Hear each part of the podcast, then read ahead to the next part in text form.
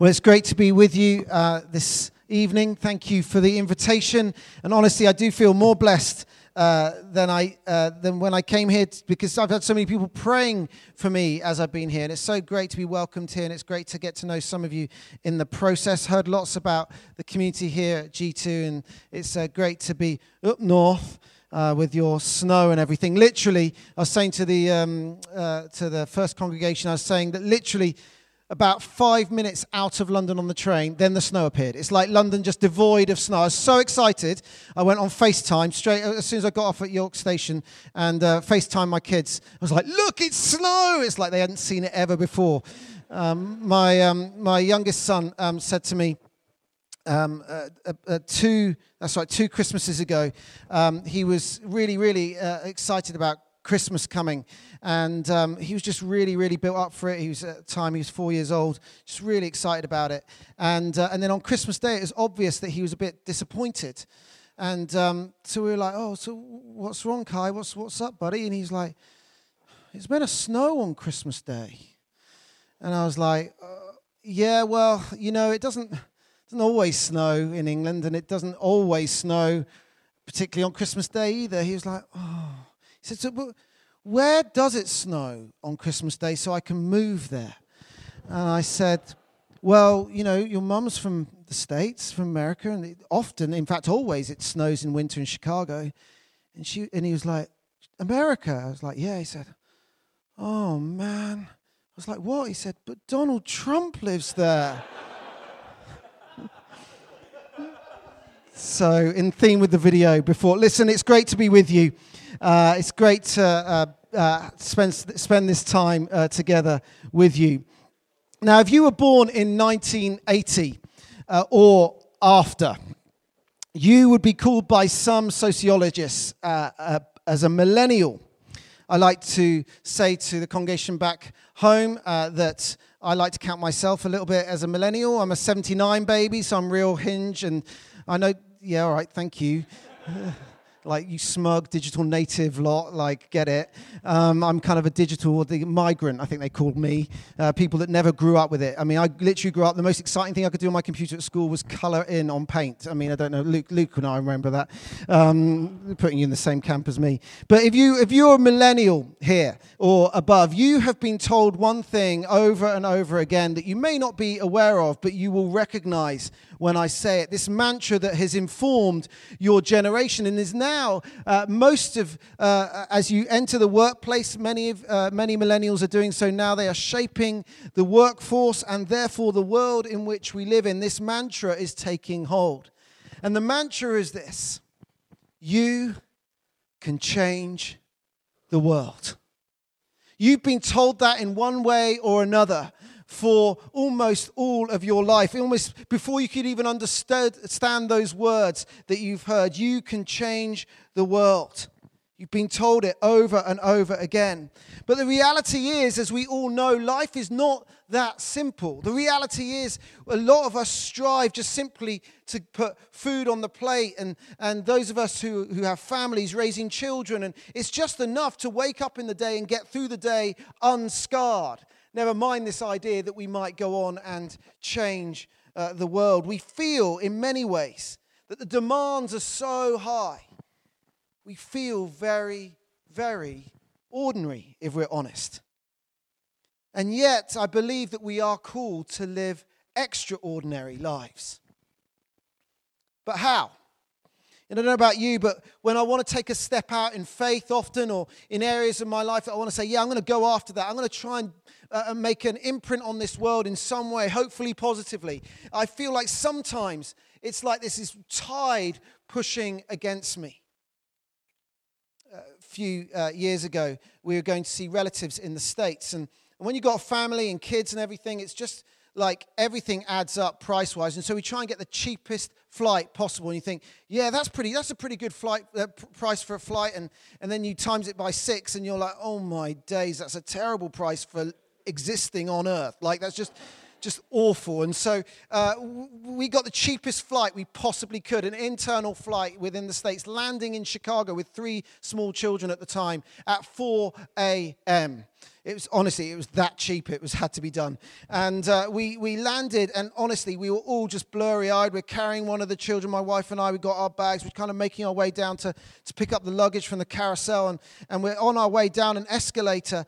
Uh, when I realised in that moment uh, that I'd forgotten my bag and left it on the plane, I was like, oh my gosh, I can't. Oh, and um, I don't know about you, but I I hate traveling with paraphernalia. Like one of my worst experiences uh, always with flying is the security line. Like I'm that person behind you if you haven't got your stuff together with your laptop out your bag, shoes off, that all that stuff that you're told over and over. I'm that person behind you going You know the rules. There's signs everywhere. You've done this before most of you like Oh, I've got to take my laptop out. I didn't know how to take my laptop out. Yes, put the laptop outside and put the phone in the thing. We've all done this before. Let's move on quickly, shall we? Oh, I've got my belt on. Yeah, got my got to go through again. Like, I honestly, security drives me mad. So I don't wear anything with lace up shoes. So I don't want to spend like 18 years, it doesn't take me that long, doing my shoes. And I just cannot bear it. And so I'll, I'll wear easy slip on shoes. And that particular morning, I was wearing flip flops. And as I was going down the escalator, I had this moment of revelation at four in the morning, three children in tow. And I realized I'd forgotten my bag. I think I need to go and get my bag. And I turned around and started making my way up the escalator, running up the escalator. And Literally, I was literally making no progress at all up the escalator. And at one point, I just kind of end up tripping, catching the the edge of my toe on the sharp edges of the escalator step and collapsing in a heap and made my way gradually down to the bottom in a bloody mess. And I don't know about you, but I feel like life is often like that. We do our best just to get on with things and just, just to make strides in the right direction. And, and you'll be pleased to know I did pick up the bag and did the sensible thing and actually asked an official person to go and get it. Like, duh that's what you do. Uh, anyway, by that point, I was hospitalized and it was all awful. No, I wasn't, but I was limping around the airport. But I don't know about you, but I just feel like life is often like that, going against the grain all the time. And we're going to look at what it means to be ordinary people living, we hope, extraordinary lives. And we're going to take our lead in this series from the man that we know as Elijah. Because here was a man who was indeed ordinary, as we're going to discover but lived the most extraordinary life. Not much is written about him. It's extraordinary, really, about the man Elijah because we don't have very much to go on. Books 1 Kings and 2 Kings is what we have. It tells the history of this period of time, vast books, and just kind of over the, overlapping the end of 1 Kings and the beginning of 2 Kings is a, a little moment that we get the story of Elijah just seems like an incidental character in many ways, and yet he's often mentioned in the same breath as Moses. Jesus refers to him as a significant prophet, and yet, unlike all the other major prophets that fill the latter part of our Bible, he doesn't have a book to his name. John the Baptist was seen as an echo of him. There's an expectation within, uh, uh within uh, Jewish thought that, there's, that, that Elijah will return before the Messiah. Like Elijah Elijah's a significant character, and yet so little of our Bible is devoted to his life. What was it about him that captivated uh, those that were around him and knew him enough that he's considered a major figure in not just Jewish thought but Christian understanding? Well, I'm going to give a bit of context into where he arrives in our Bibles in 1 Kings before the bit that we've just had read to us. The people of Israel are people chosen by God to change their world. They understood that to be the people of Israel was to, were to be change agents in the world around them. They were chosen to make a difference in their world to live extraordinarily different prophetic lives. And as was often common in that culture in those days, thousands of years ago, ancient peoples were often defined by and their identity was shaped by their understanding of the land and the, and the geography that they inhabited. They were a migrant population, they moved from place to place, they were nomadic.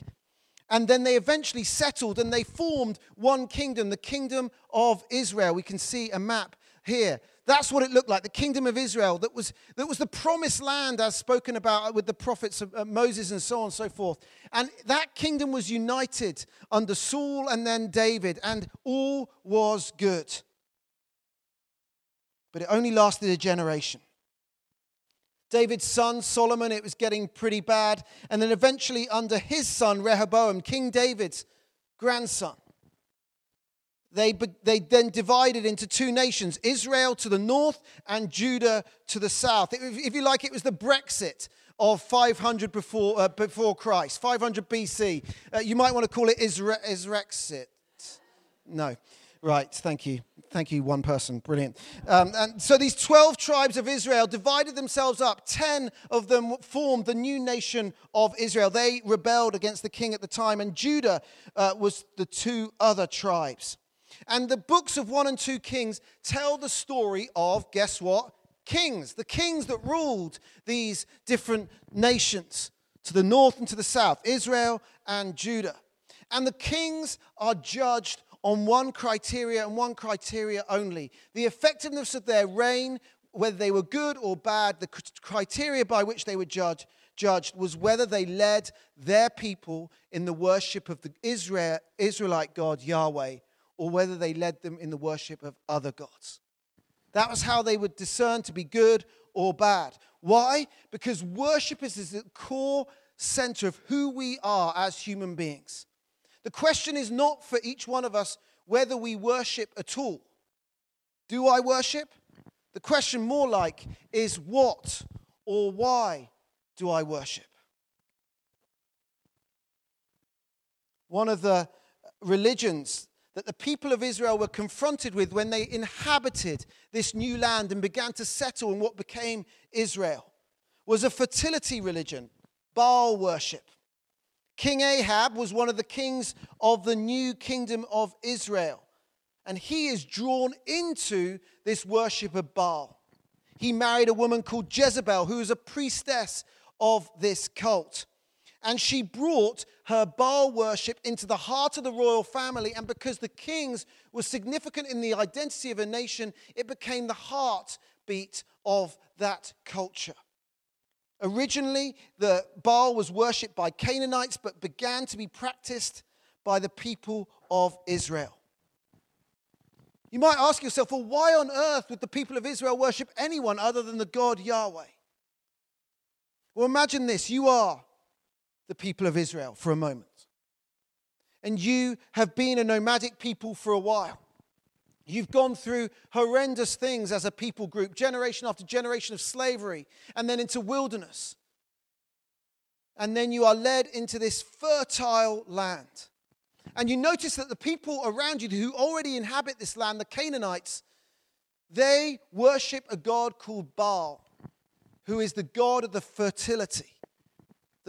In other words, they walk suddenly into a green and pleasant land where plants actually grow and fruit is born, and, and they can eat off the land and they can raise the land and sell to their neighbor and make themselves a livelihood. And, and they look around and they say, You are the people of Israel. And you look around and you say, Well, this is good. This is the kind of place that we want to be. This does look like the promised land to us. And you look around, and the people who are already there are saying yes. And the reason that it is so fertile and so good, and that you can eat off the land and you can cultivate the crops and sell them to your neighbor and make a living from that, is because of one God called Baal, because he is the God of fertility. So the people of Israel, of course, are attracted by that. They look at the land around them and think, well, that's the kind of God we're, we're interested in. Because it seems like the God that we follow keeps leading us into desert places, into places of wilderness, where we have to pray for manna from heaven, where we have to pray for the rain to fall so we can just have something to drink. This God, the God Baal, seems to know what he's doing. The grass was literally greener. It's easy, isn't it? To live the kind of life that we lead, following the God that we believe in, those of us who are here, who sign up to be followers of Jesus. And to look at our friends who may not do and, and who live a different kind of life to us and say the grass looks greener for them. They look like they're having a bit more fun. They seem to let it all hang loose and have fun, and, and I can engage with that. And, and yet, what I seem to be following is a God that seems to be a bit boring, doesn't seem to want me to have any fun whatsoever. The grass seems greener. And of course, what it was was not that at all. Baal was this god, the god of fertility. He's often portrayed in art and sculpture, particularly at the time, as holding a, stick of uh, lightning, and, and thunder is portrayed as well, because thunder and lightning, that signifies rain. Rain brings life to desert grounds. And in the winter, it was, it was understood that Baal would go into the underworld. And of course, the land in the winter becomes less fertile.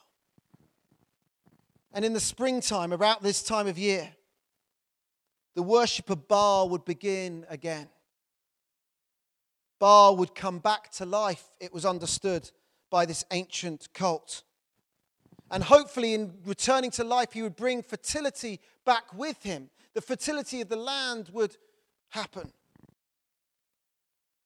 But what would bring him back to life in the understanding of their worship was an offering an offering that in and of itself signifies, represents life, the offering of blood. In this ancient practice of worship of Baal, they would sacrifice often animals to the god Baal to summon him out from the underworld so that he may bestow fertility upon the land. But sometimes practiced, as it was for Jezebel, as it was for some of the Israelites as well. It wasn't just animal blood, but human blood. The offering of human life would be an offering to Baal, which was designed to bring him back to life. And so they would gather to worship around the springtime to summon him back to life. And they would gather in a central place, often a high point, and it would often be there that they would set a temple of Baal. You can go to some parts of the Middle East now and see temples dedicated to the god Baal. And in the middle would be an idol carved out of stone. And in the middle of this idol would be a fire, a roaring pit of fire. The Bible uses the word tophet. And mothers who practice in the worship of Baal would hand their babies to the priests. And the priest's responsibility in this act of worship to summon Baal back from the dead would be to offer the life of this baby, and the baby would be placed in the middle of the fire.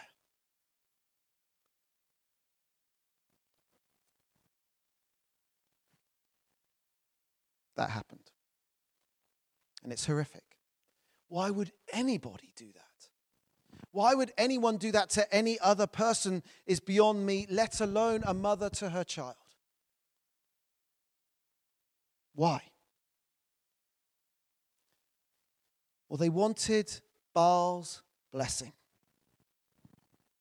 for personal, financial, material success. They knew or they believed rather, that if they could make the right offering of human life, they would be given all that they needed. Because, of course, he was the God of fertility. For crops to grow, they would be able to eat. They'd be able to cultivate and sell to their neighbor and create a living for themselves. Their dependence of all that they needed and wanted was in the person, in the God of Baal. Human life and the sanctity of life was sacrificed for personal gain.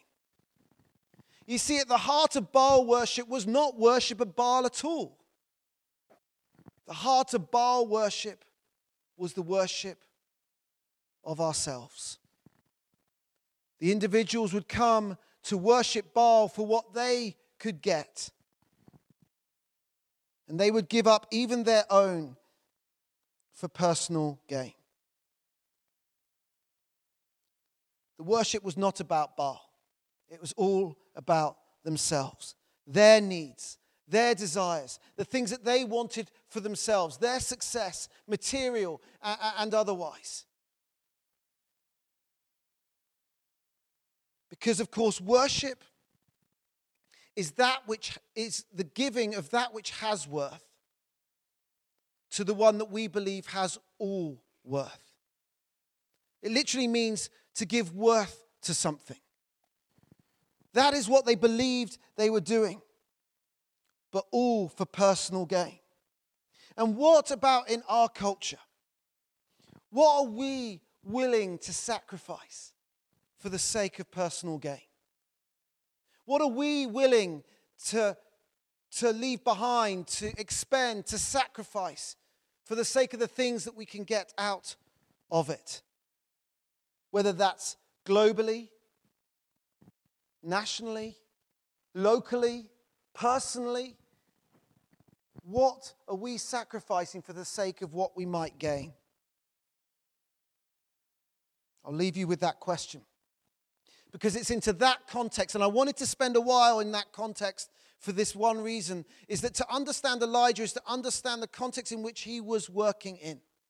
And we're introduced to Elijah. Elijah literally bursts onto the scene with no slow introduction. His name, literally in, in Hebrew, means, My God is Yahweh.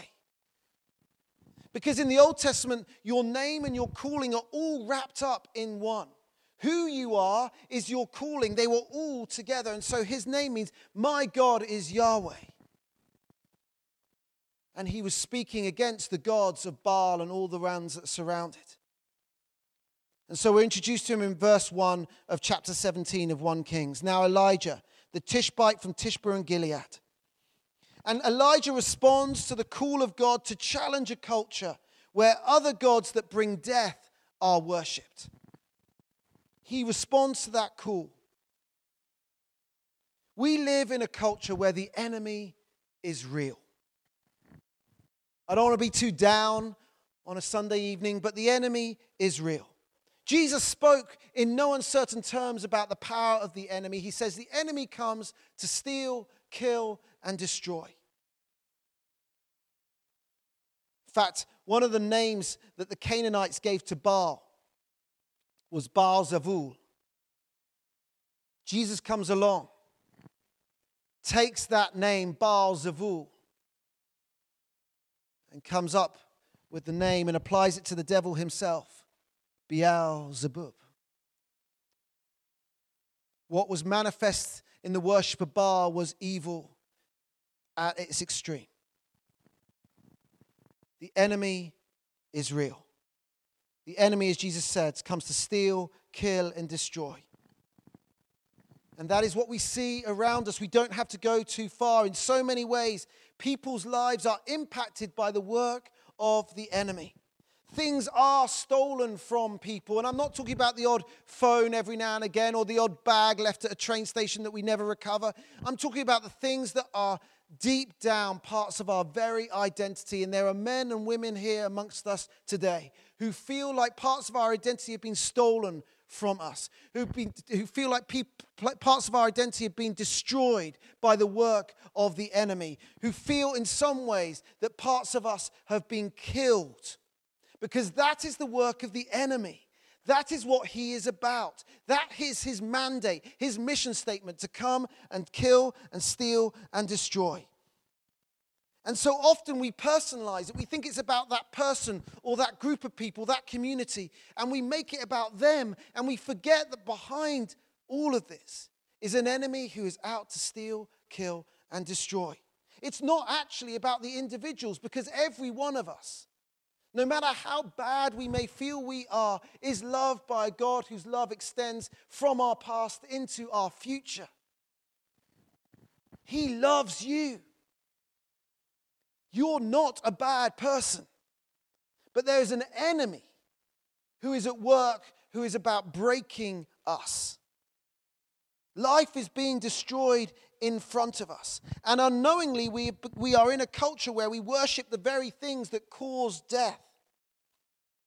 We see money and the pursuit of it being pursued at all costs.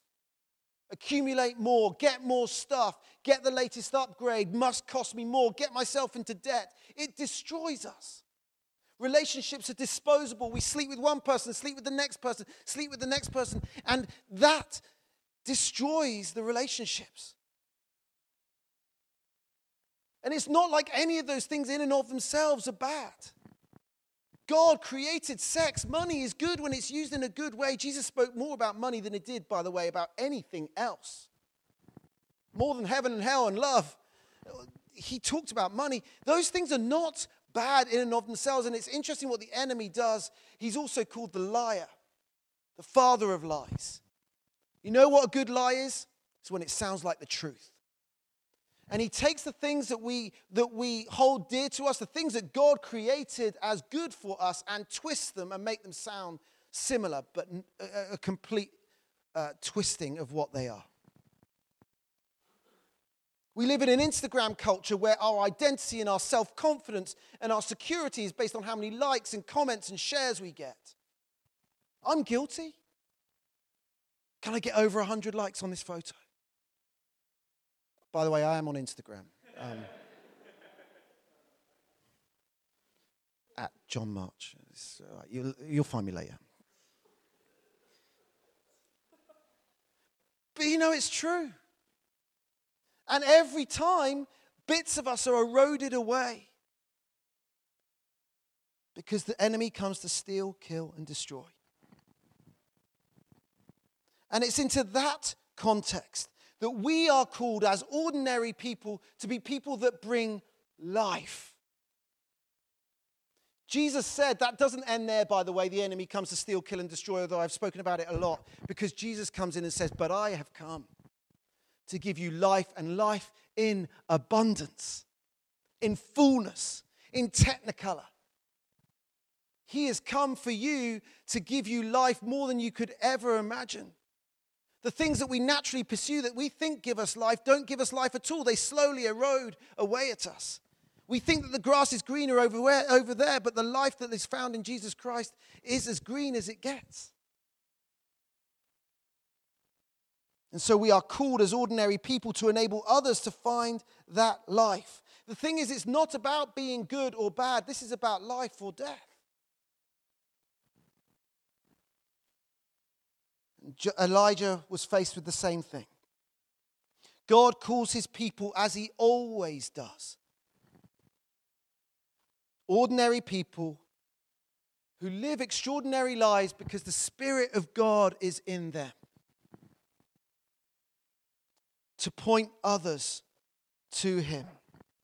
It's the same Spirit of God that empowered Elijah. So, how do we begin to start living extraordinary lives? Four quick things this evening an A, B, C, and a D to living an extraordinary life. What did Elijah do? First thing was, he was all in. He was absolutely committed. We look at this first verse. Now, Elijah the Tishbite from Tishbe in Gilead said to Ahab, as the Lord, the God of Israel, who lives, whom I serve, there will be neither dew nor rain in the next few years except at my word. That is a ballsy commitment. He is all in. He's absolutely all in. He makes this absolute vow and promise that there will be no rain on the land except at his word.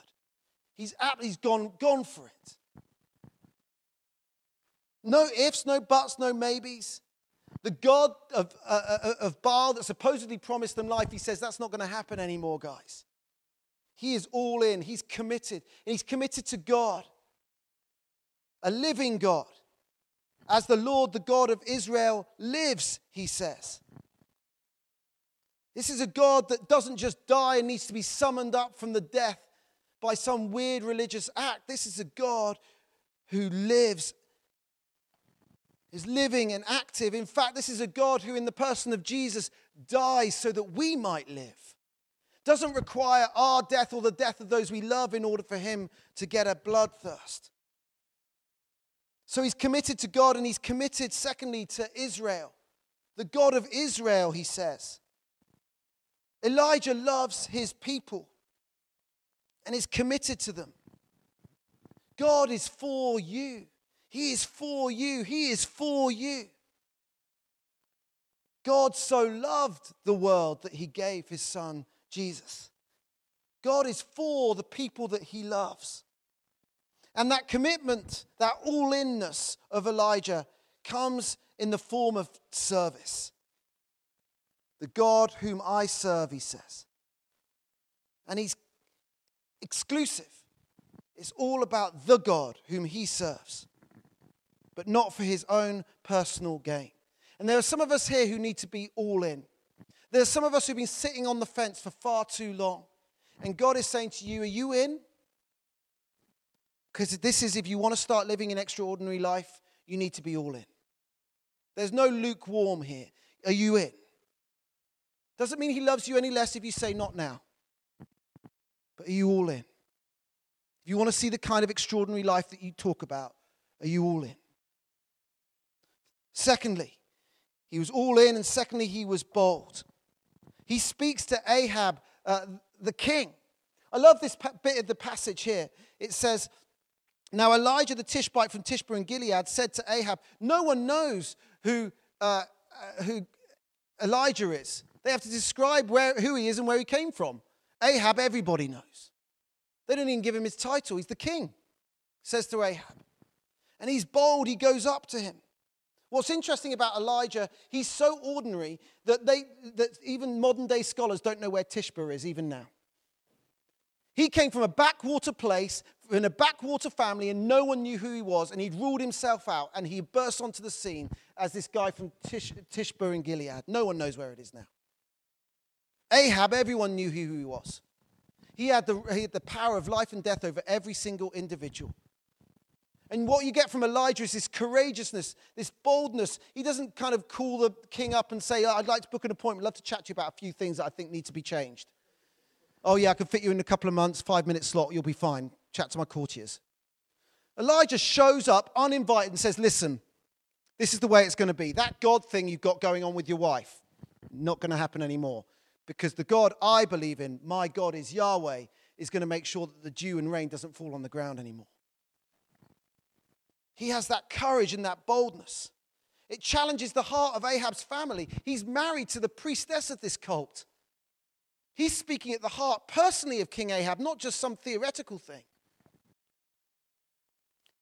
Thirdly, he was captivated.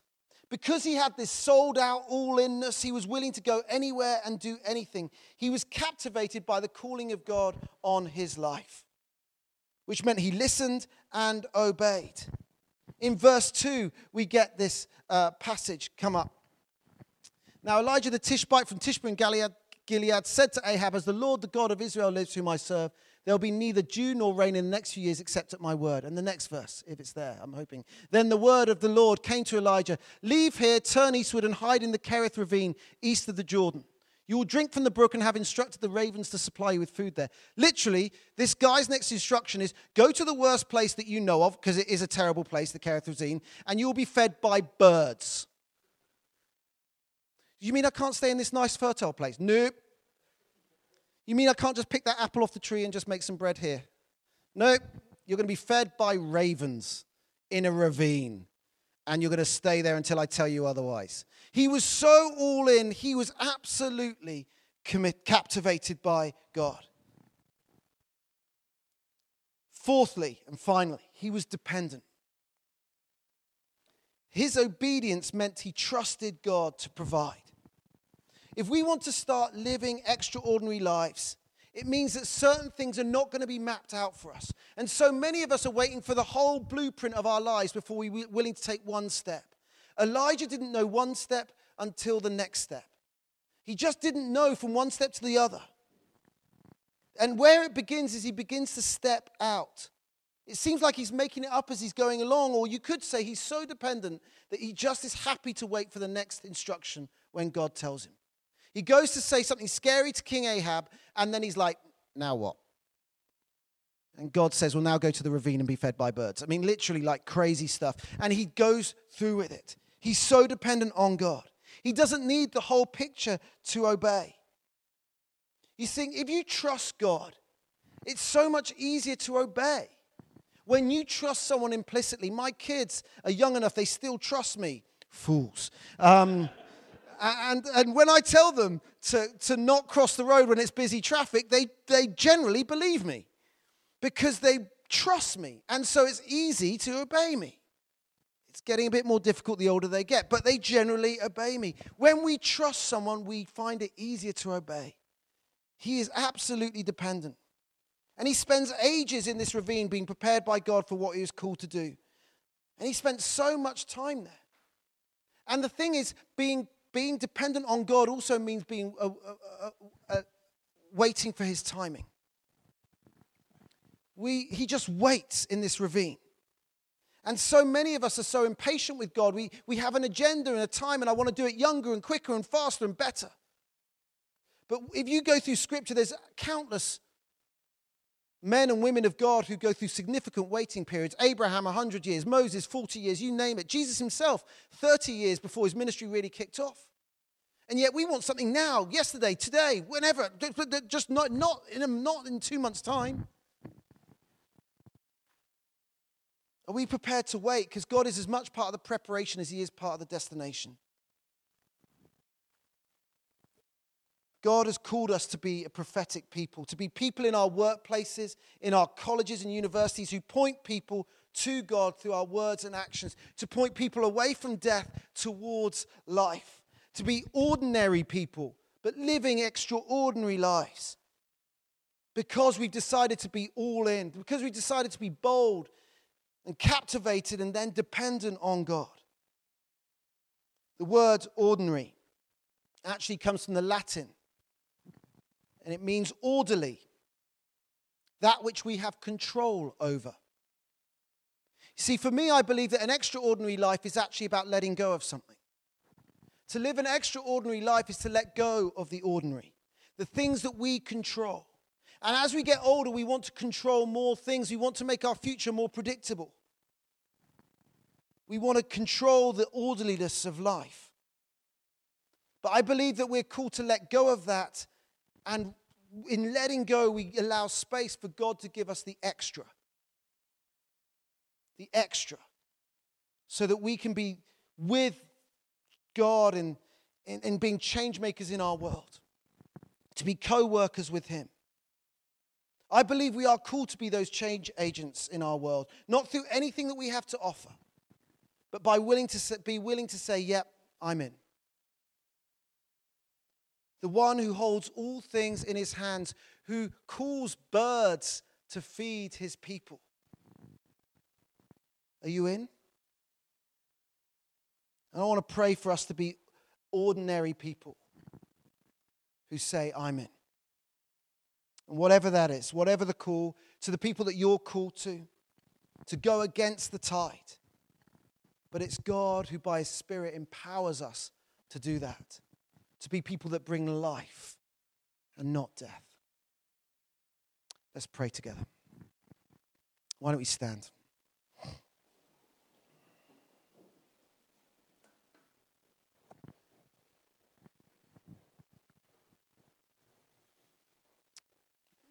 Just want to pray that Spirit of God just will make himself known to us. He's been here as we've shared together.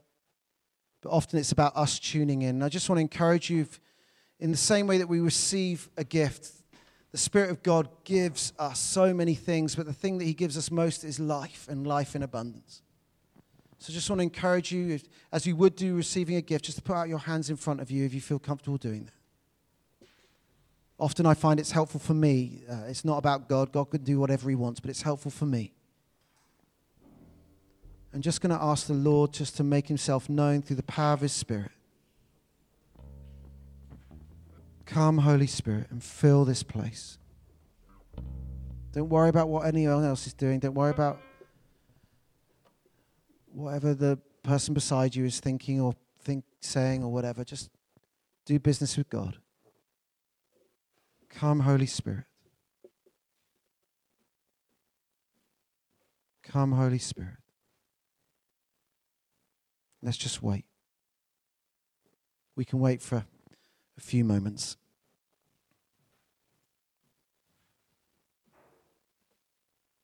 Come, Lord Jesus.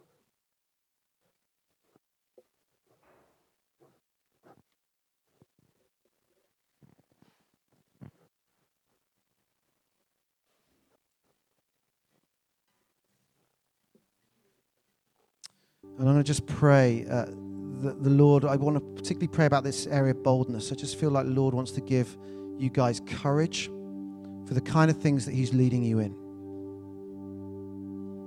Courage is not the absence of fear, it's the ability to act in spite of it. And that only comes because God emboldens us.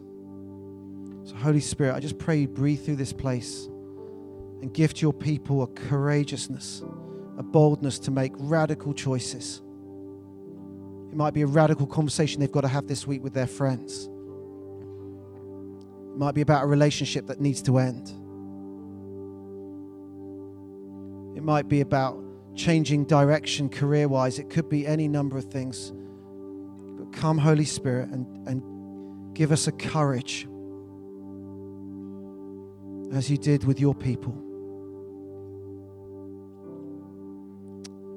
I think the other thing I want to pray is that the Lord would, would grant clarity to each one of you. There's some of you who are just in a stage of life, or, or maybe you've been there for a while, where you just don't know which end is up. And I pray the Lord would really speak clearly, as He did to Elijah. Speak clearly to each one of us. Just allow you to do business with God. And as, and as we sing, it might be that you don't want to sing, you just want to do business with the Lord, that's okay. Dwell in this place. You're here, you may as well make the most of it. Amen.